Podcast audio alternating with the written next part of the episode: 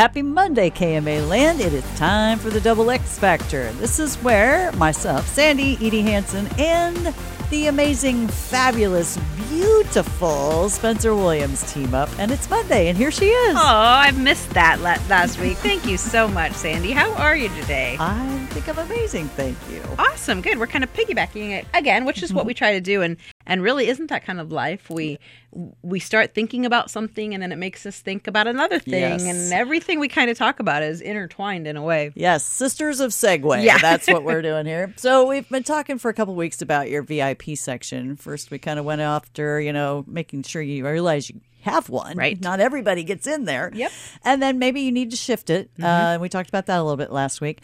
And I think it really ties in nicely to where we're going next. And it's, you know, the very human need for approval. For sure. It it's not needy or weak to need validation, but we have to be really careful about who we're seeking it from. That's right. And and I think this ties for so many reasons, but I think it ties nicely into because it, sometimes if we stop and look, are we letting those VIPs in for the right reason, or are we just trying to make them happy?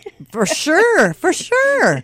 Well, and I think it's automatic. There are certain people that we want their approval. Sure, But, yeah. you know, is it somebody that really gets me? Mm-hmm. And I think the other part is too, Spencer. I don't know if this makes sense, but approval plus accountability, those things kind of have to go together. Like, I have to be accountable and it, looking for approval, not just somebody else has to tell me I'm doing okay for me to know. That's exactly right. Yeah, and and ultimately, I think what you're kind of saying is it still has to come back to. Mm. Um, I think of it when I said you paid me a compliment last week.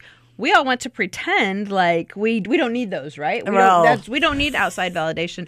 But you you are someone I, I respect. You paid me a compliment. I was able to look at myself and say, yes, you have to, done those. So I, I think what you're saying is it kind of couples. It works yes. together. Yes, for sure, for sure. Well, I think we're going to have to we're going to learn a lot this week, I'm sure. Yep. but I think we're going to learn a lot this week in diving into this. But, you know, I think people who say they don't care what other people mm-hmm. think, that's not actually true. And if you say that, you're either lying or you're a psychopath.